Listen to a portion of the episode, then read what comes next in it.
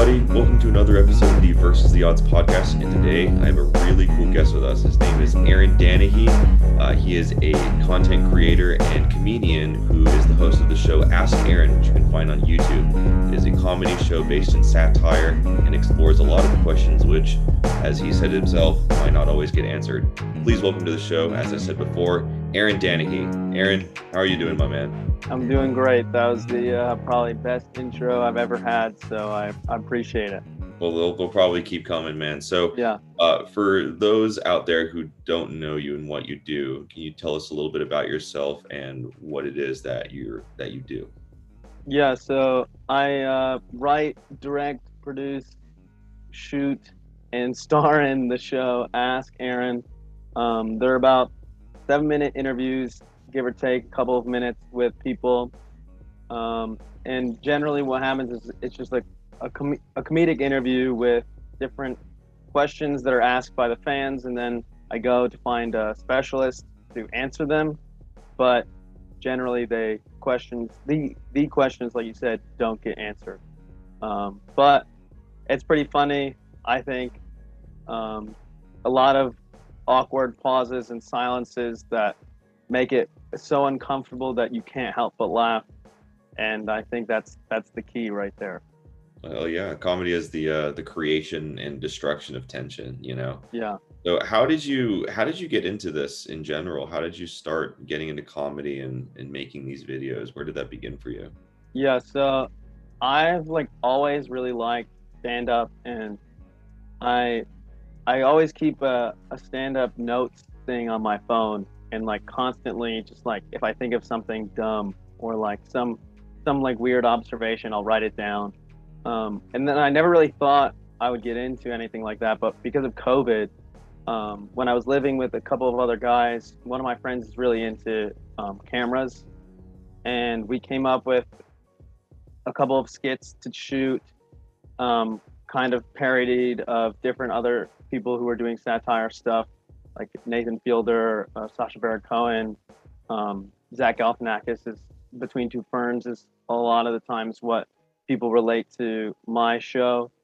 Um, and I wrote, they were all scripted, and then all of a sudden people were like, "This is actually really funny," and I was like, "Oh, that's cool because it's really fun to do." Um, and then so I got started writing more. I have probably like five episodes scripted that I never shot because it went in a different direction, more improv. Because now all of the episodes are like almost completely improv. I come in with a couple of questions, but most of the the what you see is like completely reaction based, especially on the other side of things. The interviewees never know what I'm going to ask. They always know generally like this it's kind of a joke and it's not 100% serious because I don't want them to to get upset and I try and make myself look like the fool. Um, but it just got a lot of positive reviews and I got really into it and a couple of my other friends were like, "Oh, this is really funny. Um, can I get involved?" And then I got a couple other people who helped me with like camera stuff and editing. Um, and na- right now, I do everything on my own. Um, but at the beginning, there was definitely a couple of guys who really, really helped me out and definitely got things started. That's awesome, man. I I'm I uh I feel as though, you know, choosing improv over, you know, scripted stuff takes a lot of skill, you know. It it, it, uh, it involves different uh different parts of the the creative brain, you know, when you're scripting something out, you have to see something in entirety from start to finish. You have to Mhm. completely control every aspect of it with as opposed to um improv where you know you really have to have an active engagement with whoever it is that you're working with you know everything's on the fly uh, do you feel like improv is a skill that you've had to practice at or do you feel as though it's something that comes naturally to you I think improv is a skill that I still don't. I'm not very good at. Um, but the power of editing lets you take out all of the awkward moments where I have nothing to say, and it definitely has gotten a lot better. Like I didn't do any of this kind of stuff before, um, before COVID, and I'll, I've been put, putting out episodes every week for the past probably two months, and before that, it was every other week. Um, and I always go in with a couple of questions, um, and hopefully maybe a scenario or two that are like going to bring up something comical. Um, but like a lot of the time, it just like you said, I guess I have had to practice it a lot. Like I go out and walk around my block a lot and just listen to music and literally just this is the person I'm going to interview. Let me come up with a bunch of questions. Um, and then if you just keep writing things down, things just pop up. And as I've been doing that a lot more, um, I've just gotten a lot better at coming up with like awkward questions to ask or just kind of ridiculous questions to ask. So for people who haven't seen your show yet, you mm-hmm. know, you've had a couple episodes come out. What are some of the more uh, popular episodes that you've had so far, and what have they entailed?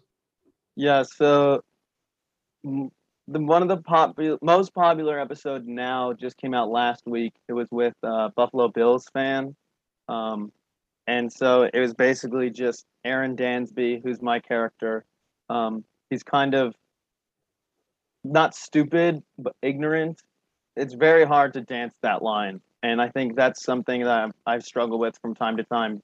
But I'm trying to make him out to be ignorant and not stupid because there is a difference. Um, but so I'm talking to this Buffalo Bills fan, asking him about football, other things like that, and there's questions like, um, something as as ridiculous as like, who. I mean, I'm trying to think. It's tough to explain a joke um, because there's not a lot of one-liners in that episode.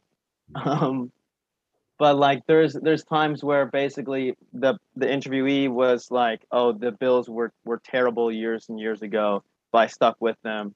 And then he says um, that they have they had if they were Santa Claus, the children would all be upset because they have no gifts and then my reaction was, do you think that you're better than these players? Like, should you be getting any gifts? And then he kind of smirked and he's like, I guess by that logic, no. And then we start talking about gifts back and forth. And I'm like, this interview is a gift for you and it's a gift for me. And then he just says very awkwardly, I guess that's why they call it the present. Oh my and God. then that was like one of the best jokes. And in the interview, we both erupted laughing. But with the power of editing, I edited in a very, very awkward silence that makes it almost impossible not to laugh because it's so uncomfortable. That one's probably the biggest one. There was one about conflict resolution where the whole scenario was I was in a relationship with somebody and we had a conflict because I my partner bought fancy plates and how to resolve that conflict. And so I suggested a compromise of returning one and a half plates. And the interviewee was like, Yeah, I don't know if they would accept that, but that is a compromise. And it's it's a lot of stuff like that that's just like ignorance and just like I guess another question another uh, joke that I had that's pretty popular that I've been waiting to use was with uh, the fashion company. Um, it was called Fashion with VI Apparel. Um, and they were talking about their green line of products. So I immediately responded, like green as in the color, but they were obviously talking about recycled products. Um, and I've been waiting to use that because it's just like ob- observational humor but like taking everything way too literally, which I think is is very funny. I don't think a lot of people realize, like when you sit down and think about it, how just how technical humor is. You know, to understand nuances and social expectations, what happens when you subvert them. I feel like to be good at comedy is to have such a heightened sense of awareness of how people interact, of how and how people think, and it really is a gift. And you know, comedy, especially during the, the time of the pandemic, is kind of like a getaway for so many people, whether that is through the vein of creation or through, you know, the lane of consumption. Do you feel as though your work you know, you said you you said you began to make these videos in the pandemic. Do you think it was a response to uh, alleviate any discomfort you had during the pandemic, or when you create your art, are you thinking first and foremost of the audience? I'm just trying to gauge what level of this is personal to you. Yeah, I think it definitely started out as just like me and my friends screwing around, making stuff because personally, like I have a mechanical engineering degree Ooh. and I've always just liked to make things. Like I'm in the middle of making an app right now just for fun with no coding experience before. And like I do I make like prototypes for this a 3D printer for a couple of my friends cuz I've just always loved being able to make things. And in this day and age it's so easy. And i think that's where it mostly started from was that personal need to just do something because there was so little to do in the pandemic and this was something that i could do.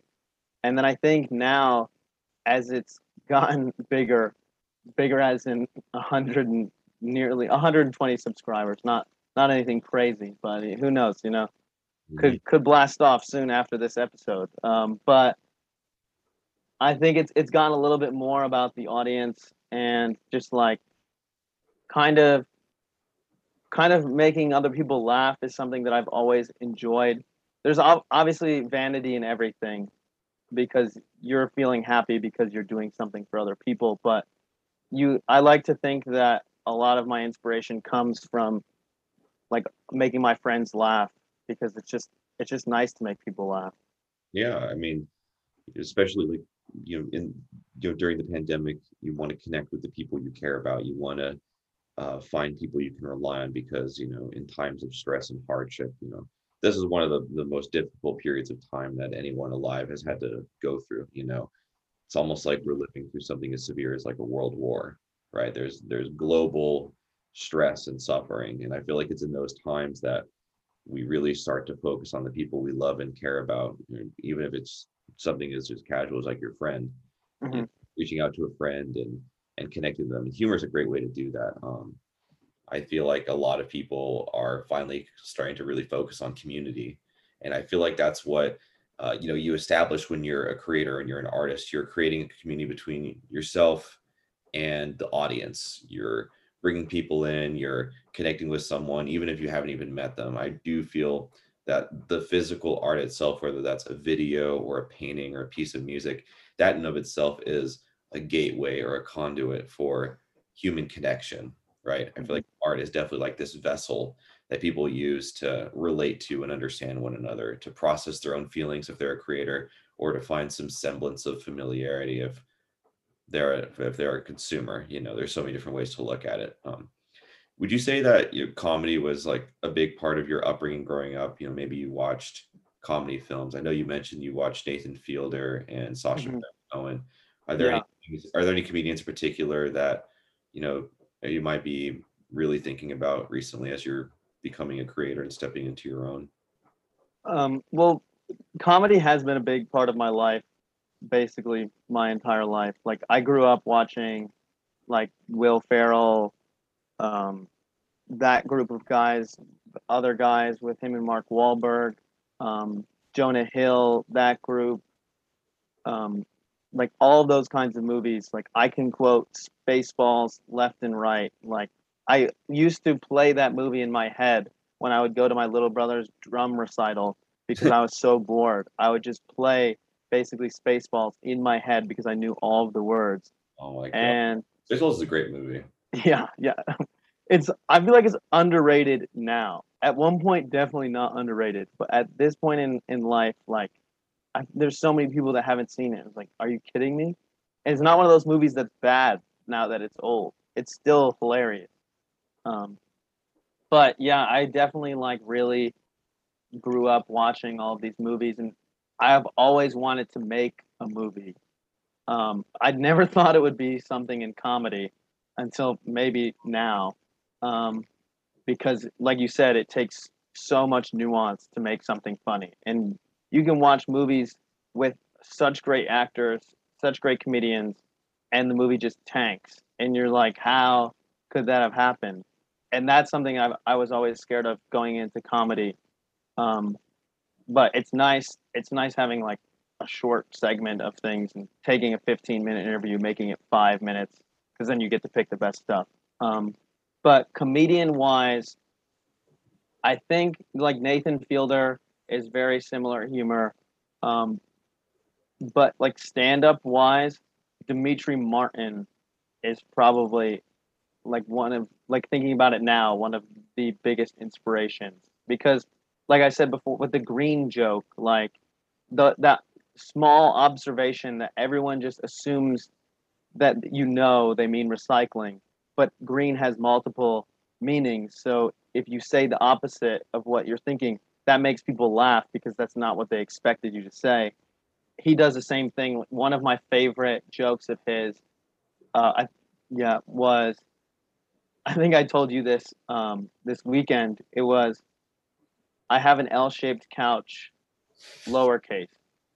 Oh my god! And that's it's like, who thinks of that? That's like such an out there one-liner, and I'm pretty sure he doesn't talk any more about it. It's just like a one-line joke in his stand-up, and that's exactly the kind of joke that I'm trying to do in my my um, sketches and my interviews.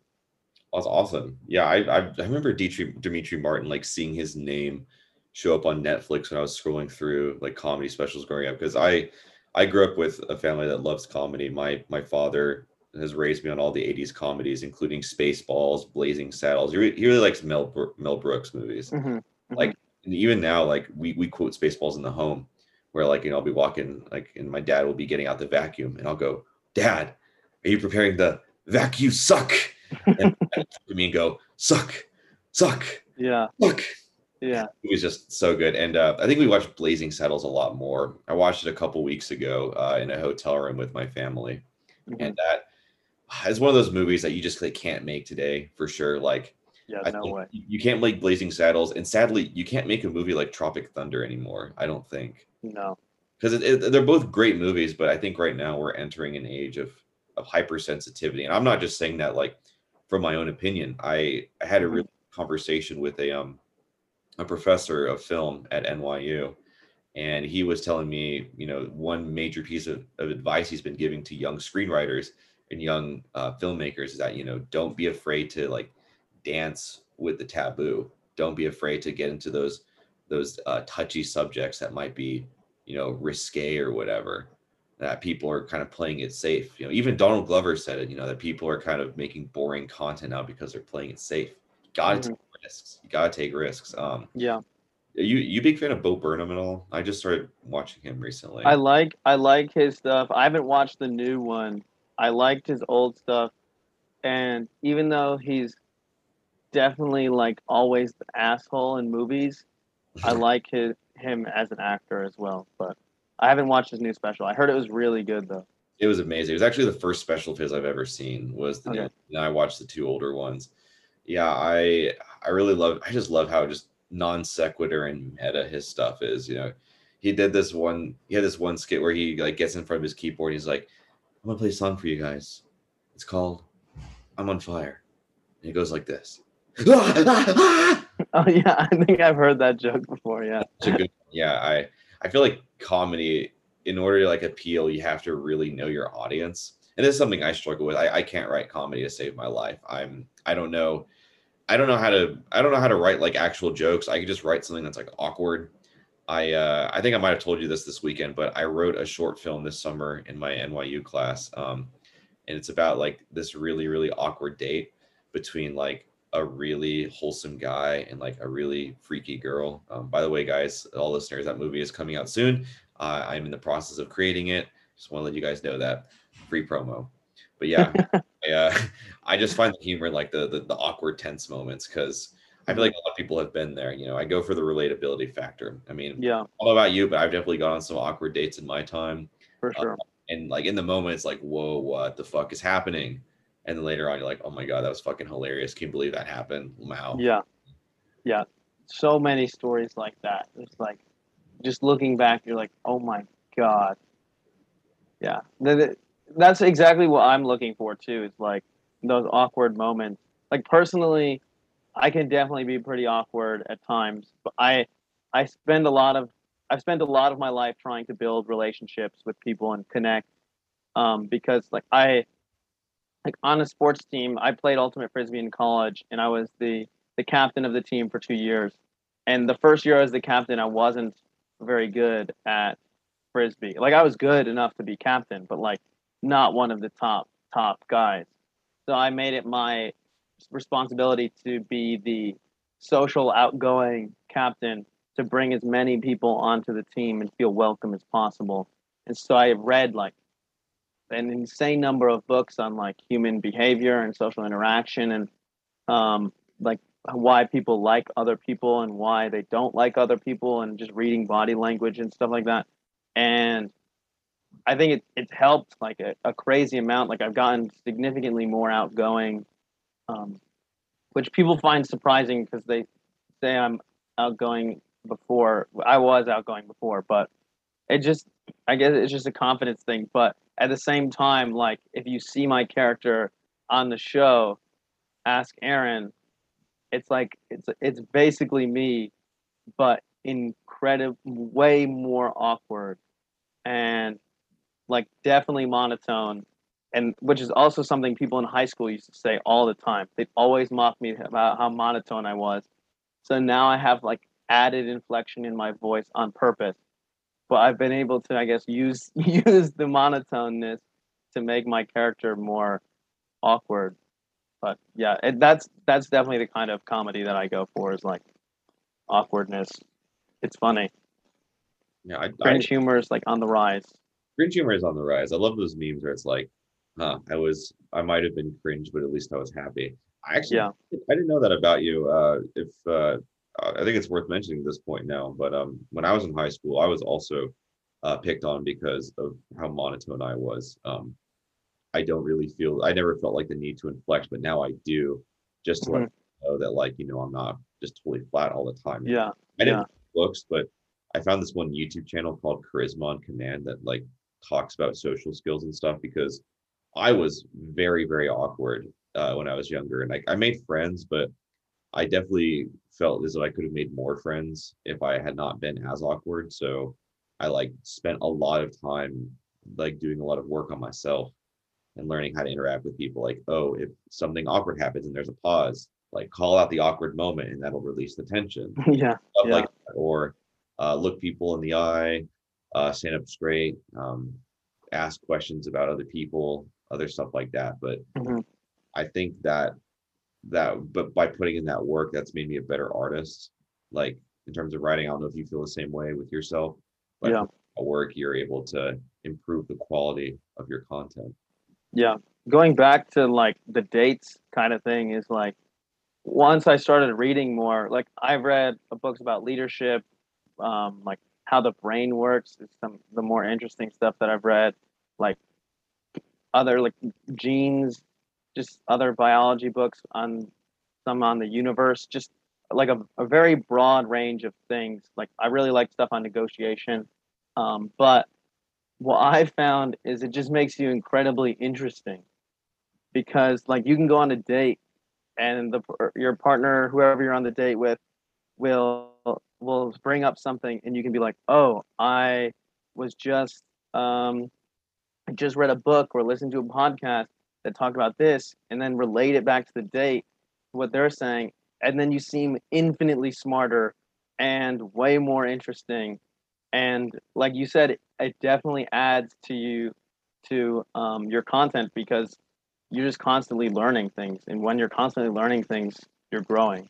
Absolutely. I'm a I'm a I'm a very huge fan of uh, active and intentional consumption of media. Like I feel as though a lot of the younger generations are kind of doomed by you know, spending so much time online. And it's it's not intentionally there. They're going for the sake of going. They're not looking for something in particular. Mm-hmm. Like that's why recently I, I bought a bunch of books to not only like teach myself things, but just to replace my the content of my brain with you know more intentional content and not as much content and then like i said before i don't want like a deluge of content um like i'll, I'll show you for example you, you can't the, to the listeners you can't see it on this show but i will explain some of the books i purchased recently um i bought the art of war by sun tzu Um, obviously, you know, I don't plan on going to war anytime soon, but I do think that you know I can read between the lines and maybe learn some cool life skills. Yeah. really cool book that I heard in a podcast called The Book of Five Rings by Miyamoto Musashi, and it's just a battle. It's like like conflict and like martial arts strategy, but again, you like read between the lines. I bought books on like personal health, like this really cool book called Super Life by Darin Olien, which is about. I've heard of that. Yeah, I'm a, I'm a really big Darin Olien fan. I, I listen to his podcast the most out of anyone. Um, I don't know. I feel like as I'm getting older, you know, it's kind of time to take control and exercise some like responsibility as an adult. I know it's not really related to comedy, but I feel like it was worth saying on the show. And anyone out there listening who wants to change their lives for the better, it's it is very possible. You can do it. You just got to take those steps. Yeah, and I, Aaron, I'm really glad that you mentioned that you've been reading and you know putting in that work because I think as not just as an artist but as a person in general, it's so it's so so important to invest in the personal cultivation of yourself and to whatever your craft is. I feel like a lot of times people live their lives passively and they let life happen to them rather than making it work for them because life can Mhm. you can make whatever you want out of life but sometimes people just kind of let life happen to them and they they just dub themselves the victim of circumstance and just doesn't have to be that way Yeah. Yeah. Yeah. I completely agree. That's why it's like it's so cool what day and age we live in because literally I've I like made videos when I was in like middle school maybe and it was like the old flip video camera with like like scripted stuff and they were all terrible and I was a terrible actor. Um, a couple of my friends were much better, but like I took an acting class in college and that was the most fun class that I had the entire college. And now like thinking back too, it's like I'm not really acting that much in my show. Um, I'm like literally trying to be emotionless, so it doesn't doesn't make me act very much. But like that kind of lead led me into pursuing a little bit more content creation and um, that kind of stuff because I can just do anything that I want. Like I use DaVinci Resolve, which is free. I use um I have I was using my phone as my camera for a while. Um oh I still am actually. Um and you can just do so much stuff with YouTube and Google. You have access to so much to learn. And like there's free audiobooks everywhere. Um you can get a library card and get free audiobooks and like one of the most recent things I've been doing now um, to kind of learn is I've been listening to a lot of comedians' memoirs. Like I listened to David Spade's memoir. I listened to Colin Jost, Tina Fey. I just finished Anna Faris's um, because a, a lot of people like I'm just trying to learn from what they did, and if you listen to other people's experiences, then you'll get a little bit better. And I I would never really think about that before I started doing this. You know, like you can easily target what you want to do and what you want to learn nowadays. do you have any advice for people out there who might be listening who want to get into comedy want to get into making youtube videos do you have any advice for them or like anything that any obstacles you've had to overcome that you were able to overcome and you can pass along that information to those people Yeah, so I guess well, first advice, get DaVinci Resolve. It's free. It's so nice. You can do so many things with it. I used other software before that was absolute garbage. And DaVinci Resolve is almost like production quality for free. Um, so if you're trying to make YouTube videos, definitely get DaVinci Resolve. Um, if you're trying to just like make content, just just do it. Like the, my biggest thing has always been when you put something off, you're just gonna keep putting it off. So what I ended up doing was I would just sit down and be like, I need to write. When I was back to, when I was doing scripted stuff, I was like, I need to sit down and just write it because just constantly thinking I'm not going to come up with anything, then I'm not going to come up with anything. If you sit down and write, like you'll start to start to do everything. Um, and I guess my biggest uh, thing about like starting a hobby kind of thing like like YouTube videos that hopefully will turn into something bigger than it, it is or just even if it doesn't like it's fun to do um, but like I'm very passionate about it now, is is use it as procrastination. Use productive, be productive in your procrastination. That is something I learned a lot in COVID because you couldn't leave. And when I would be in class sometimes and got bored because it was over Zoom, I would just pull up um, like something that I was writing and I would use that to procrastinate. So instead of like scrolling through Instagram or watching um, TV or something like that, my procrastination became almost exclusively like um, this YouTube series that I was working on. And because it's procrastination and you have other things to do, it's way easier to get it done because you're you're trying to avoid the harder thing by doing the more fun or easier thing. So if you can always have something that's like a little bit annoying to do and use the time to procrastinate productively, you can get a lot of stuff done and feel a lot better about doing it. And also feel a lot better about yourself because you haven't just wasted hours watching TV or scrolling through Twitter or Instagram. That's fucking phenomenal advice. Thank you for sharing that. And uh, we're Eric, we're uh, we're at the end of the episode, and I just want to say a very big thank you to you, Aaron. I'm so glad that you took the time to come on the show and share with us what you do, your experiences, your thoughts and feelings. I'm so grateful to have met you and to have you on this show. Aaron, thank you so much for being here. Yeah, thanks for having me. Appreciate it. And to all of those out there listening, let my conversation with Aaron be a reminder that whatever it is that you want to do, whatever your goals, your dreams, your passions are, they're very they're very they're very possible to achieve. You can do it. You know, uh, Aaron has overcome the odds to uh, pursue his passion of making comedy and filming videos and whatever it is that you want to do you can do it even if it's you versus the odds. So until next time i can't wait to see you all again. Take care and goodbye